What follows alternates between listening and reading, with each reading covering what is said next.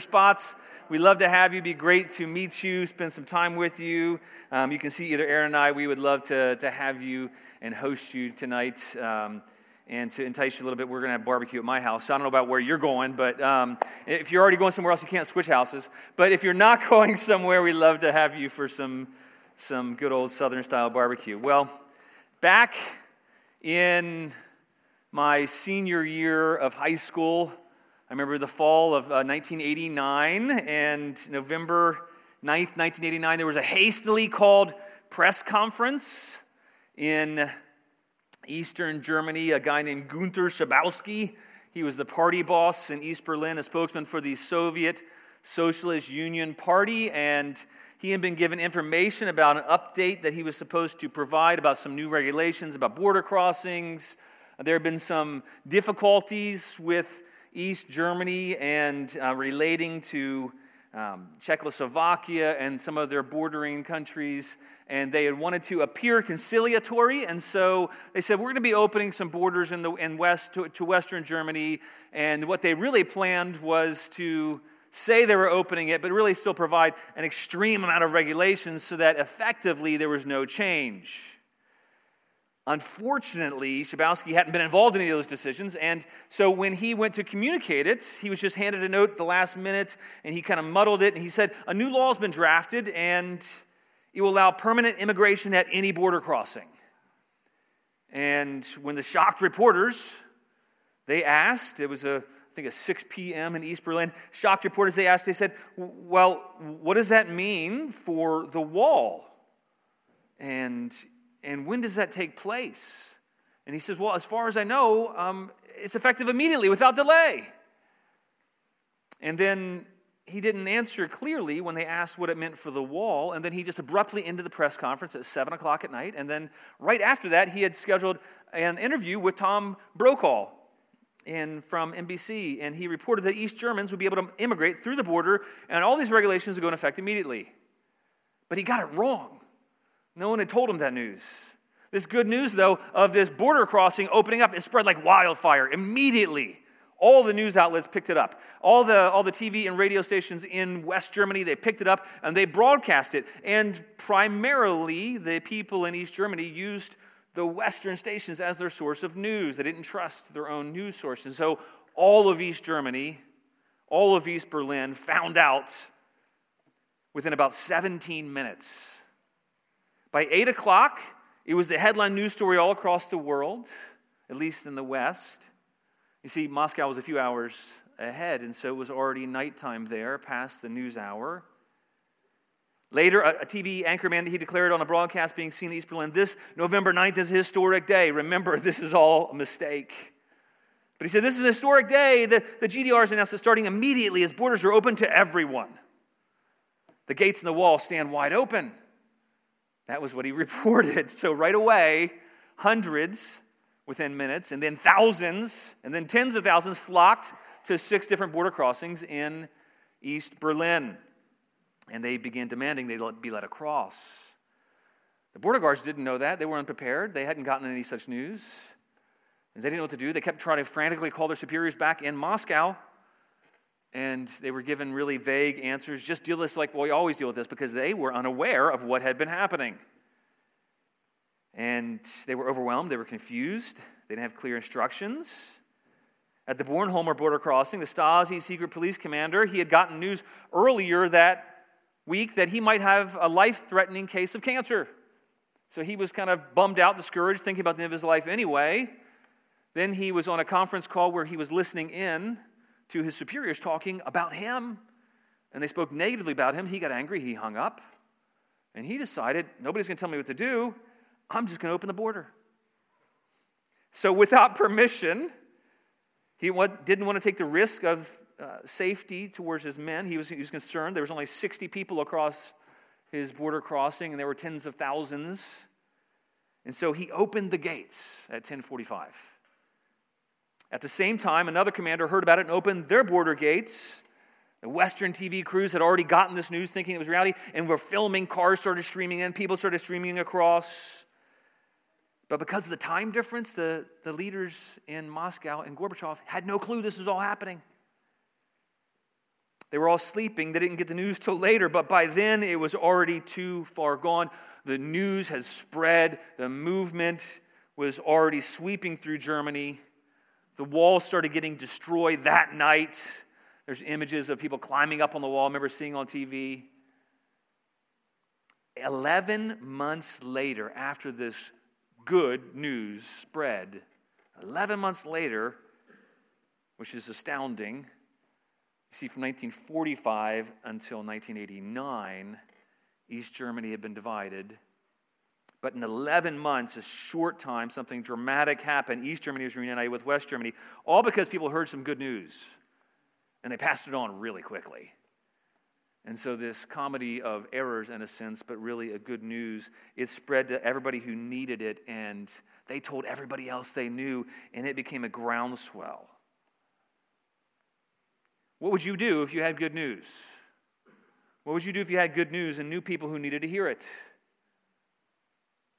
As you think about that question, I want to read a biblical account in 2 Kings 6. It begins with some bad news first. 2 Kings 6 24 says, Afterwards, Ben Hadad, king of Syria, mustered his entire army and went up and besieged Samaria. And there was a great famine in Samaria. And as they besieged it, until a donkey's head was sold for 80 shekels of silver, and the fourth part of a cab of dove's dung for five shekels of silver. Now, that's the bad news. They were besieged, they were surrounded by their enemy, they were desperate. Now let's read how the good news comes. 2 Kings 7. But Elisha said, Elisha the prophet of God said, Hear the word of the Lord. Thus says the Lord, Tomorrow about this time, a seah of fine flour shall be sold for a shekel, and two seahs of barley for a shekel at the gate of Samaria. Then the captain on whose hand the king leaned said to the man of God, If the Lord himself should make the windows in heaven, how could this thing be? But he said, You shall not see it with your own eyes. I mean, you shall see it with your own eyes, but you shall not eat of it. Now, there were four men who were lepers at the entrance to the gate. And they said to one another, Why are we sitting here until we die? If we say, Let us enter the city, the famine is in the city, we shall die there. And if we sit here, we die also. So now, come, let us go over to the camp of the Syrians.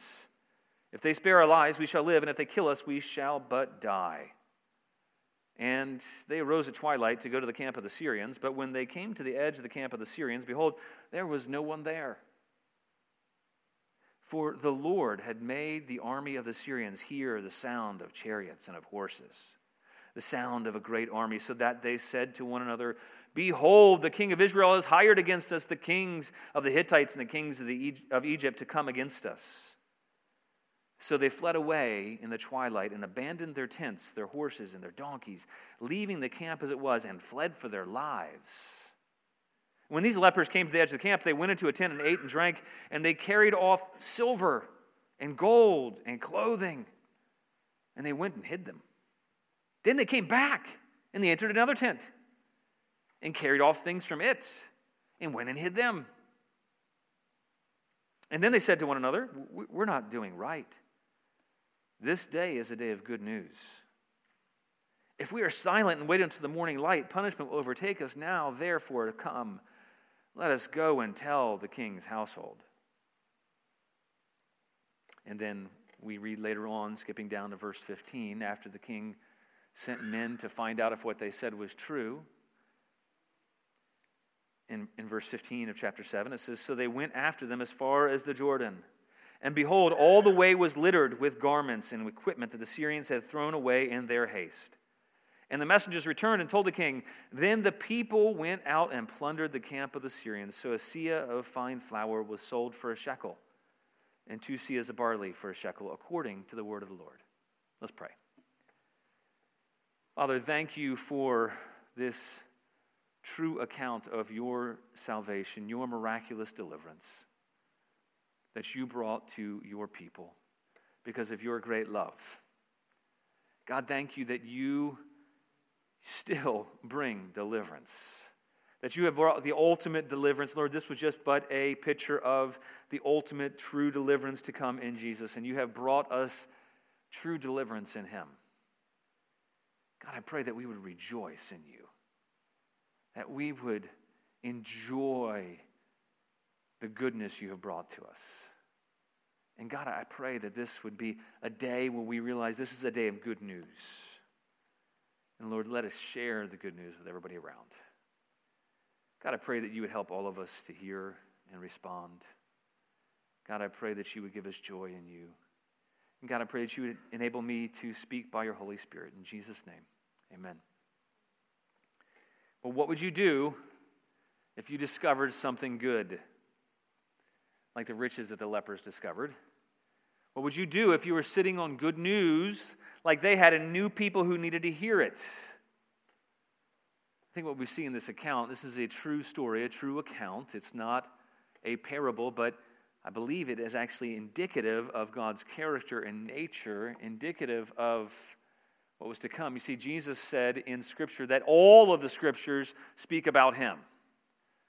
So we see some things, we learn some things in this account, and we learn that God provides salvation.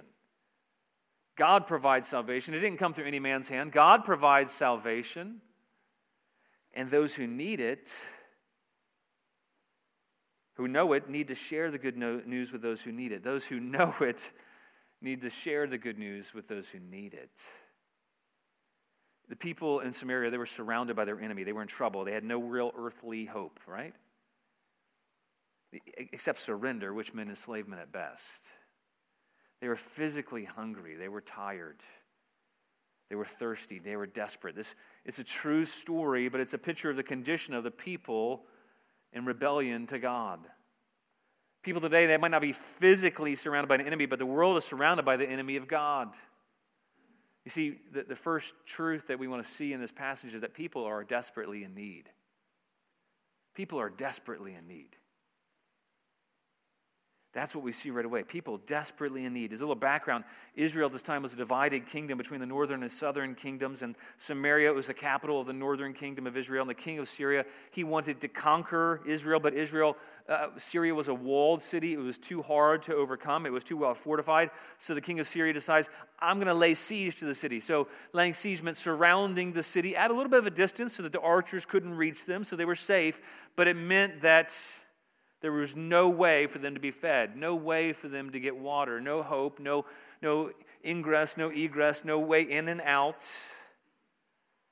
Um, he was just going to wait and starve them out, and his plan was working. The enemy was surrounding God's people, and they were desperate. They were starving. They were selling something that was equivalent of about a quart of something that was called dove's dung. We don't know if that was actual dung or not, but you get the idea even if it was a nickname for an unpleasant vegetable, maybe that's, that's somebody came up with that. Well, that might be true. But whatever it was, it was unpleasant, and it was selling for five pieces of silver for a quart. They're selling the head of an unclean animal that they weren't supposed to eat in the first place, and they weren't supposed to eat a head anyway, and they were selling the head of an unclean animal, it says, for 80 shekels of silver. And, and the point is, their, their plight was desperate. They were surrounded by the enemy, they are desperately in need. They had no hope, no relief. They began to do horrific things in their desperation. We're not going to read about now. You can go back and read about the account. But what it shows is that people will look to whatever sources they can find to try to find hope and satisfaction. And, and, and these lepers that we see in the story, they're desperately need too. They were good as dead. Because of the disease, these four lepers, they were living in a, likely in a colony outside the gates, and they had been relegated to being right outside of the city gates because they were surrounded by the enemy. Now the siege was underway. They had no way of getting food even from the city, even if there would have been any. They were surrounded by the enemy too. They were cut off, they were desperate. They knew it, and they were willing to risk their lives on the remote chance they might be spared by their enemy, which really probably wasn't likely. And so they, in an effort, they thought, well, we've got nothing to lose. And so they went towards their enemy. Now, now it's a sign and it's meant to communicate something. People are desperately in need. And today, what I think it's meant to communicate to us is people are desperately in need spiritually. There are people who, in rebellion to God, they are because of their sin in a desperate condition, whether they realize it or not. They're surrounded by the enemy. They are hungry with no way to feed themselves. They are thirsty with no way to drink. They have no ability to provide. And so, so many people around us in our neighborhoods, in our, in our workplace, the people we see shopping at school, going about their business, surrounded by the enemy of their souls, the God of this world who seeks to steal, to destroy, to kill.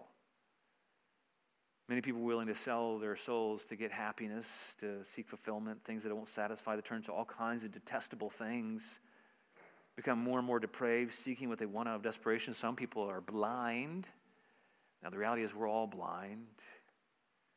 Don't even know they're in danger from the enemy. Spiritually, we're no different than the physical condition that we see here. Paul tells of the condition, of all of humanity. He tells about it in, in, in, Romans 1. How does, how does humanity get to that point? He, he talks about in Romans 1 19. He says, For what can be known about God is plain to them, because God's shown it to them, for his invisible attributes, namely his eternal power and divine nature, have been clearly perceived.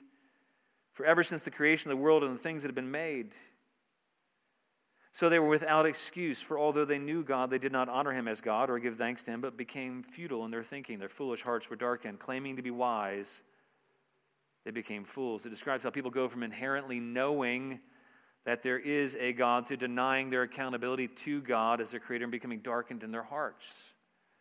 The, the people in this account actually had become so dark and they were like, God's not going to deliver us. And, and the king himself is saying, You know, if, if God even hears you, because why are you calling out to me? I can't deliver you if God's already forsaken you.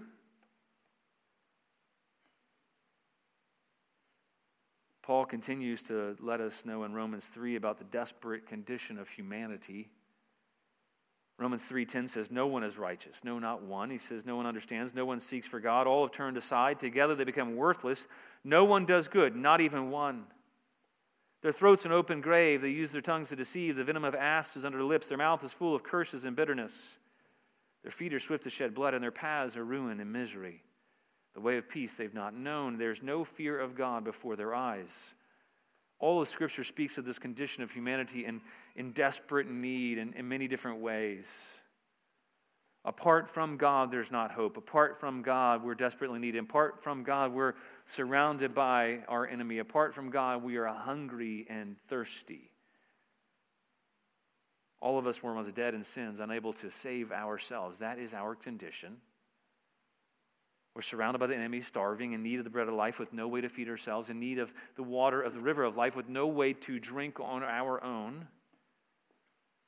But what we see through this account is when people are desperate, is when God provides a way of salvation. God provides salvation. That's what we see. We see God providing salvation. It's, we see a revelation of his character. Here it's physical provision, but really his character all throughout, whenever he provides physically, is meant to be an evidence, a sign of his character and nature. When he parted the Red Sea, when he provided for the children uh, of Israel, he provided manna in the wilderness, it was meant to be a picture of him providing the bread of life.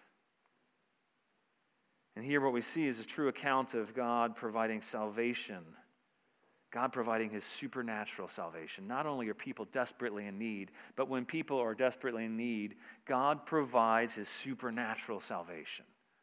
That's what we see. It's not likely that the lepers had heard the word of the Lord, but the Lord of the Lord had been given.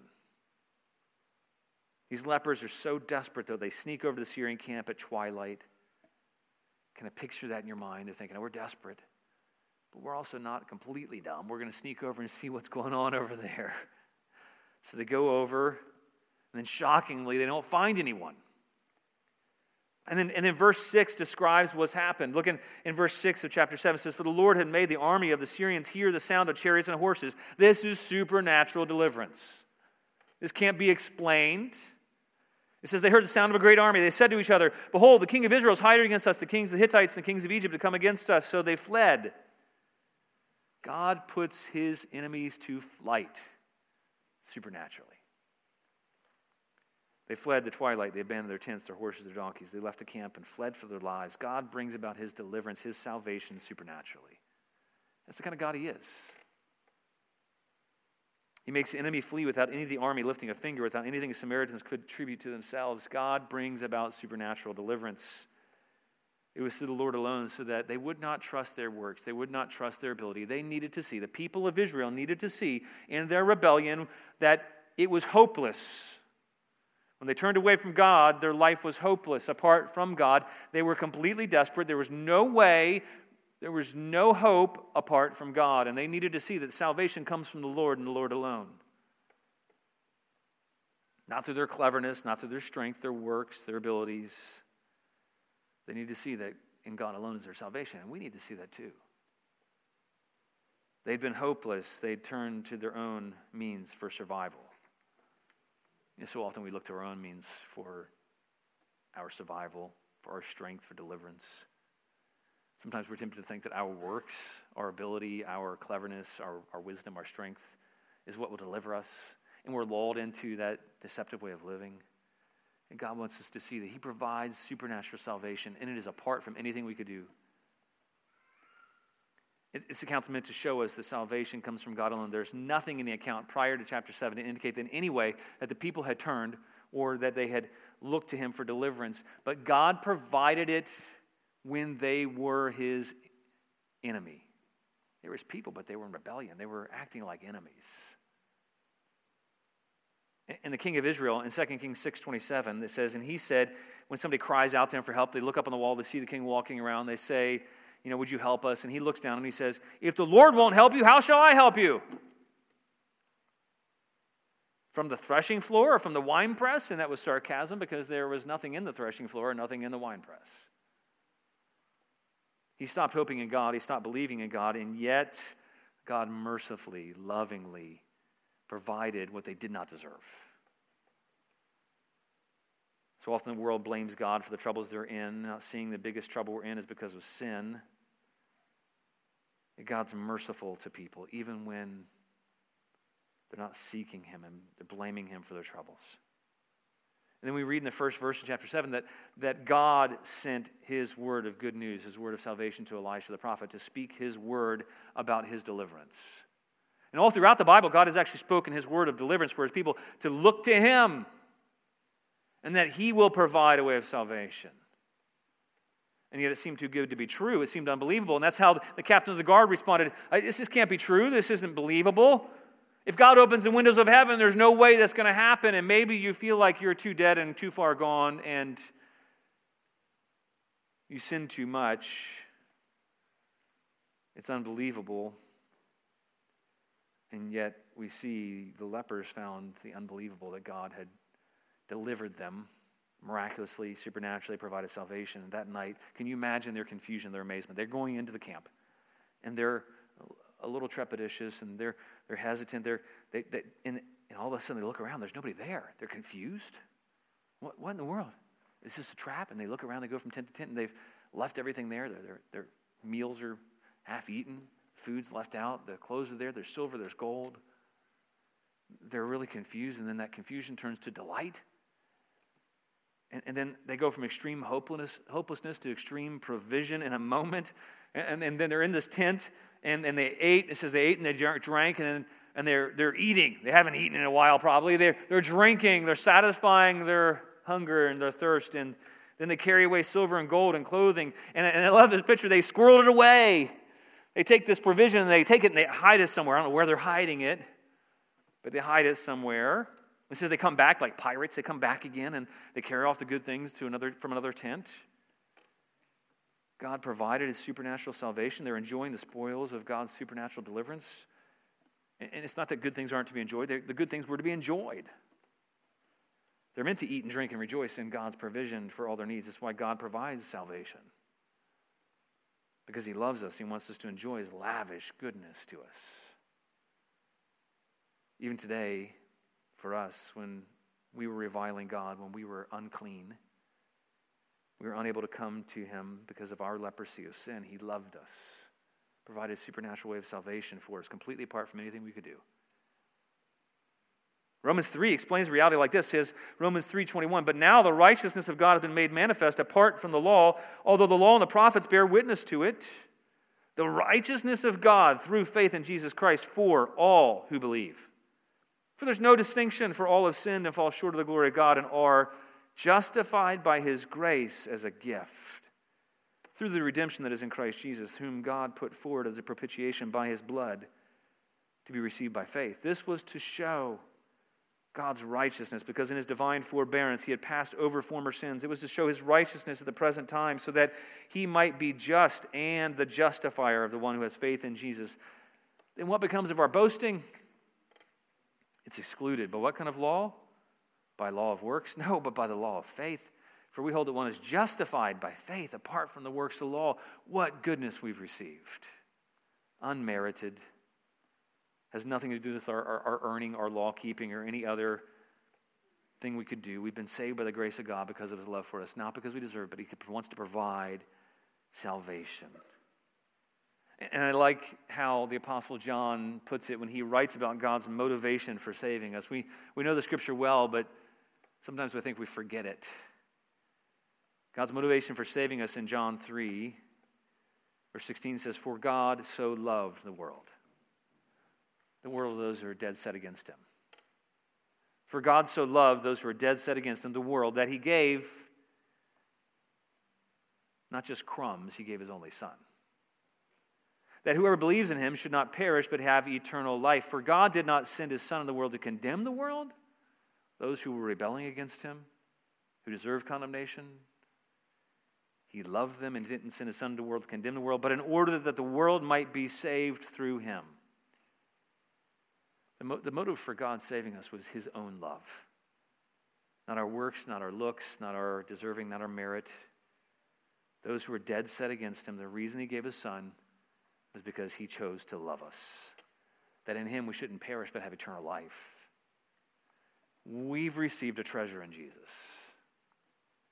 And it's come through our simple acceptance and belief as provision of salvation through Jesus. The King of Israel, he, he didn't believe what the lepers told him at first. He was suspicious. He thought this must be kind of some kind of catch. It must be a trap. It seemed too good to be true. He so he tells the servants, and he says, "You know what's going on here is, is they're probably going to wait in ambush for us." And his servant says, "Well, let's let's send and see." And so they do. And in verse 15 of 2 Kings 7, it says, "So they went after them as far as the Jordan. Behold, all the way was littered with garments and equipment the Syrians had thrown away in their haste, and the messengers returned and told the king. Then the people went out and plundered the camp of the Syrians. So a seah of fine flour was sold for a shekel, and two seahs for a shekel, according to the word of the Lord. What they discovered was that God provides and provided everything they needed. His word of prophecy is true. What God says is true. What He says about His salvation, about His provision, is true.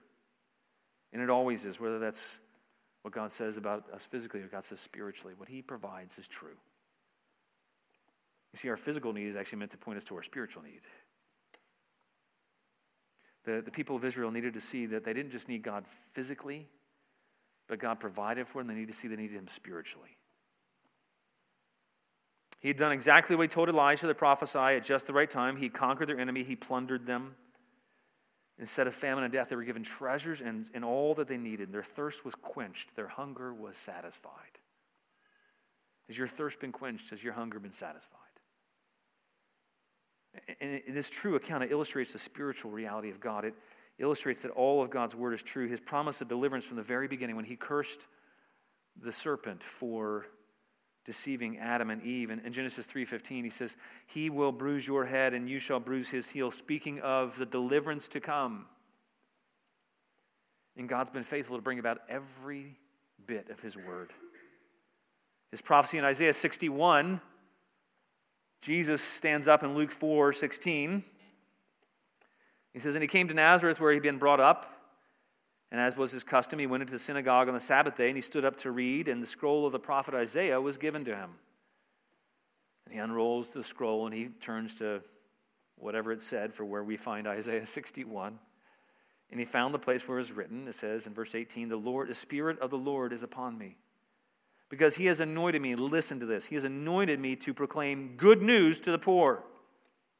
He sent me to proclaim liberty to the captives and recovering of sight to the blind to set at liberty those who are oppressed, to proclaim the year of the Lord's favor. And he rolled up the scroll and he gave it back to the attendant and he sat down.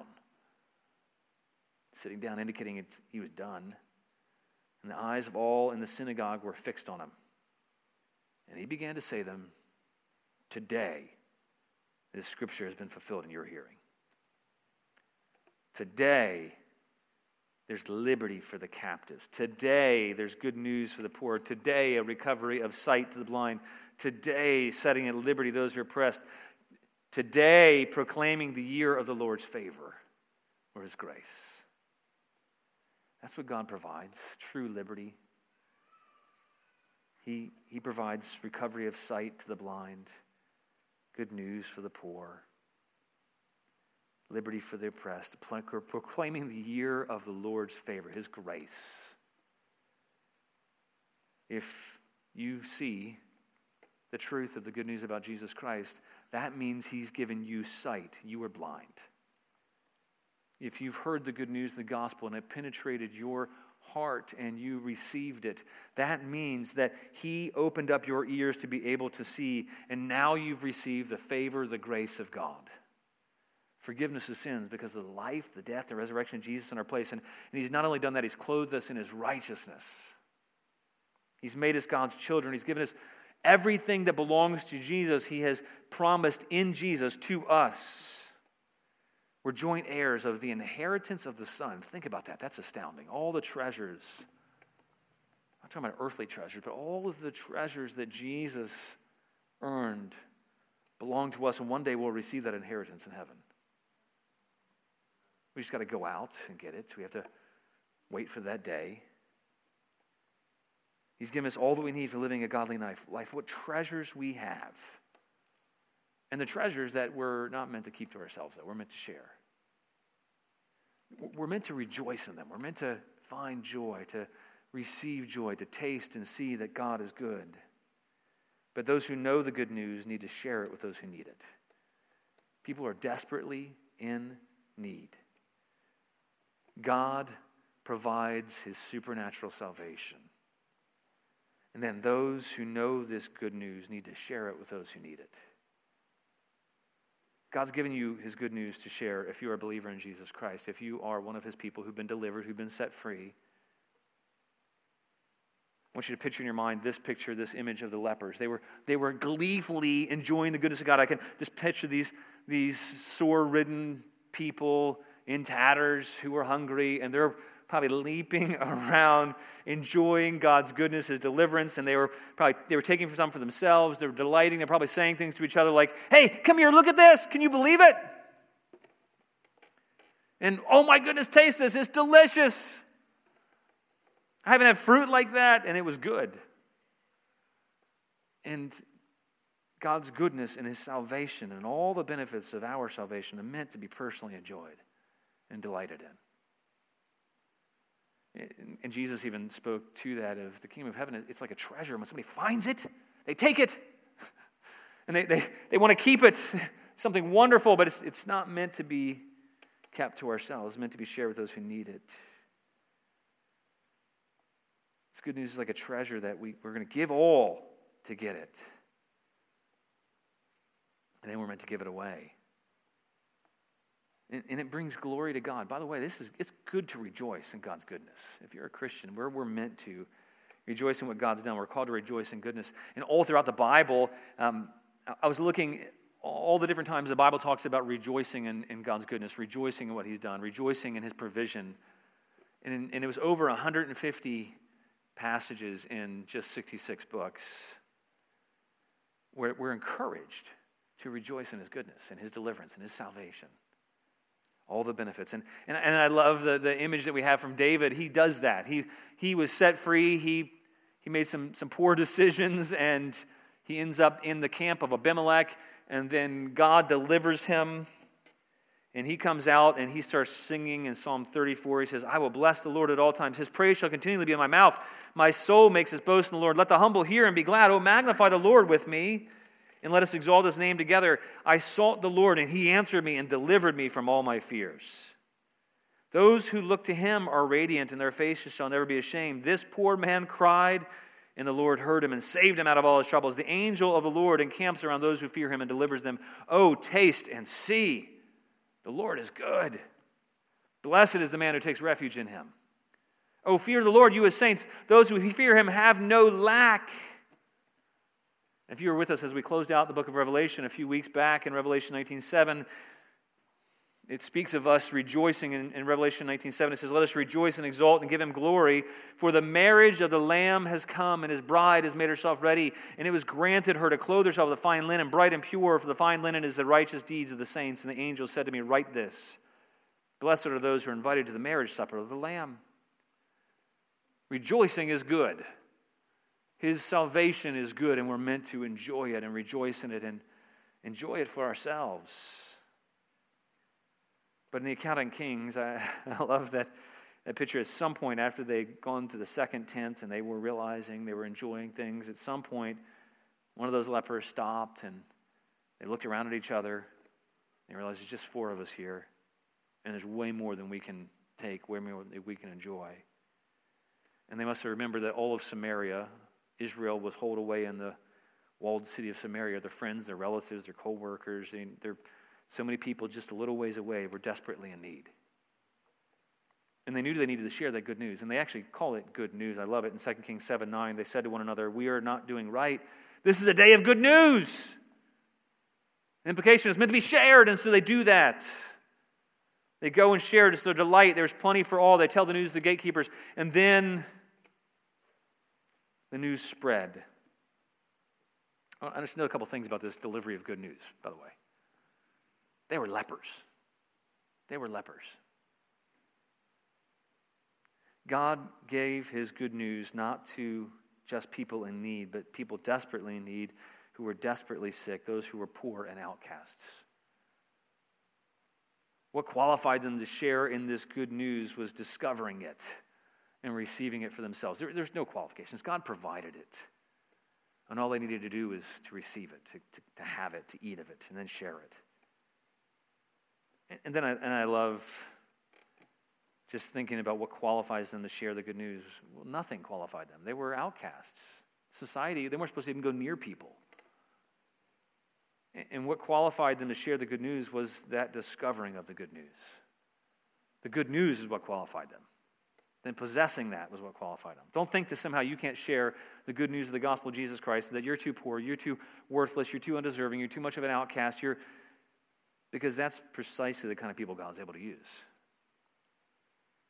God can use and He does use anyone, but He delights in using the weak to convey His good news. And what we see is that they share what they experience, what they discover. They, we need to share the good news of the world around us. People are desperately in need, whether they know it or not. Who's God surrounded you with? Who's God put in your life?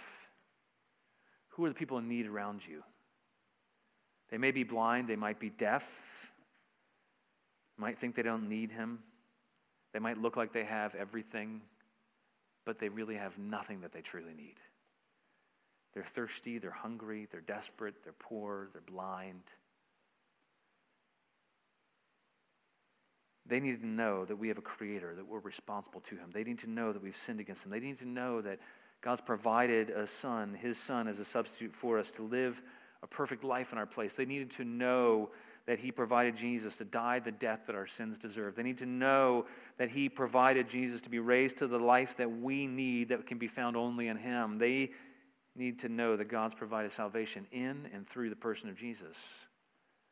They need to know those treasures. They need to know that in Him we've received life everlasting, all the riches of Jesus Christ. It's not about our worthiness, it's not about our ability, it's about the good news of deliverance of the salvation of God that he provides. He supernaturally has provided salvation for all who believes. And as we saw a couple weeks ago, the gospel of Jesus Christ, the good news about Jesus, is the power of God for salvation. You're not the power of God for salvation, but the gospel, the good news, is the power of God for salvation, and all you need to do is share it. As we close, I want to we're going to receive communion today. So we're going to ask the ushers to go ahead and come forward. And the band, you can go ahead and come up as well. Be prepared. Why we want to receive communion today is we want to begin with remembering our condition apart from God. We want to begin with remembering, you can begin to pass it out, that'd be great, thank you. We want to begin with remembering our condition that Jesus had to die. He had to die for us. There was no other way possible for us to be reconciled to God. There was no other way for us to taste and see God's goodness apart from Jesus. There was no other way for us to be fed. There was no other way for us to be delivered. There was no other way to us for us to be set free. There was no other way for us to be made clean. There was no other way for us to find the rivers of the water of life in him. Apostle Paul, he wrote about what we're to do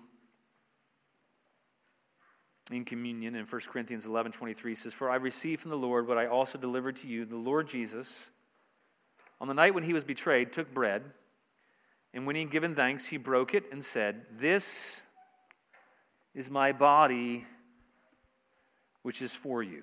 That's a symbol. This, this, this gluten free cracker is a symbol of the body of Jesus broken for you. And so Jesus says, Do this in remembrance of me.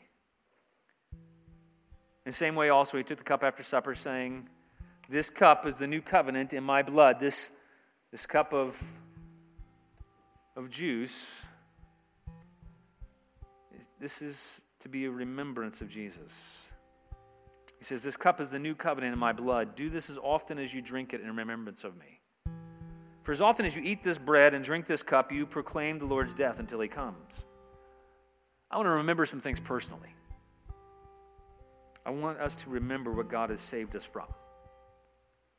If you are a Christian, we would love for you to partake of communion together with us, celebrating the Lord's death until He comes.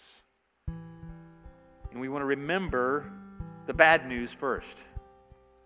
Want to remember the, the condition that we were in, that we were lost, that we were dead, hopeless, surrounded by the enemy, no way to get food, no way to get his water, in need of the bread of life, in need of the manna that only God can provide, in need of living waters, the water that flows from the rock who is Jesus. And he has provided, just as he said. He's provided great salvation. When you were in bondage to your own desires, you were in captivity to sin, when when we were God's enemy, when we were blind, when we were naked and ashamed, we had no hope, surrounded on every side. When we were thirsty in need, God's given us the water of the river of life in His own Spirit. When you were spiritually hungry, God has given us His Son as the bread of life. Let's eat the bread, remembering where our hope is.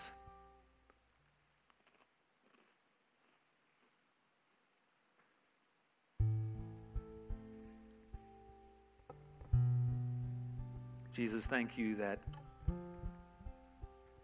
you supernaturally provided a way for us to be fed. And you say that we must feast on you, something we can't do on our own. God, in you, because of you, because you've opened up our eyes, we're no longer blind because you've loved us.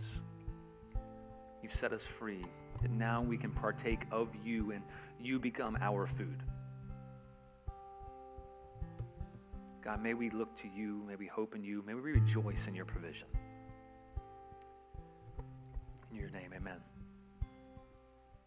Well, we've received a new and a better covenant, a covenant that's not based on our performance, it's not based on our works, it's not based on our merit.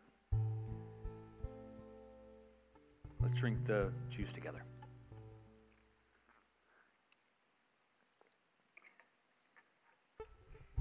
And then let us do what verse 26 of 1 Corinthians 11 says says, For often as you eat this bread and drink the cup, you proclaim the Lord's death until he comes. The actual action of doing this is proclaiming the Lord's death. But we're also meant to proclaim the good news of his death as we go out from here today. And, and that's our goal. Our, our desire is to grow as a congregation. Our mission is to be disciples who are, who are growing and then we're making disciples.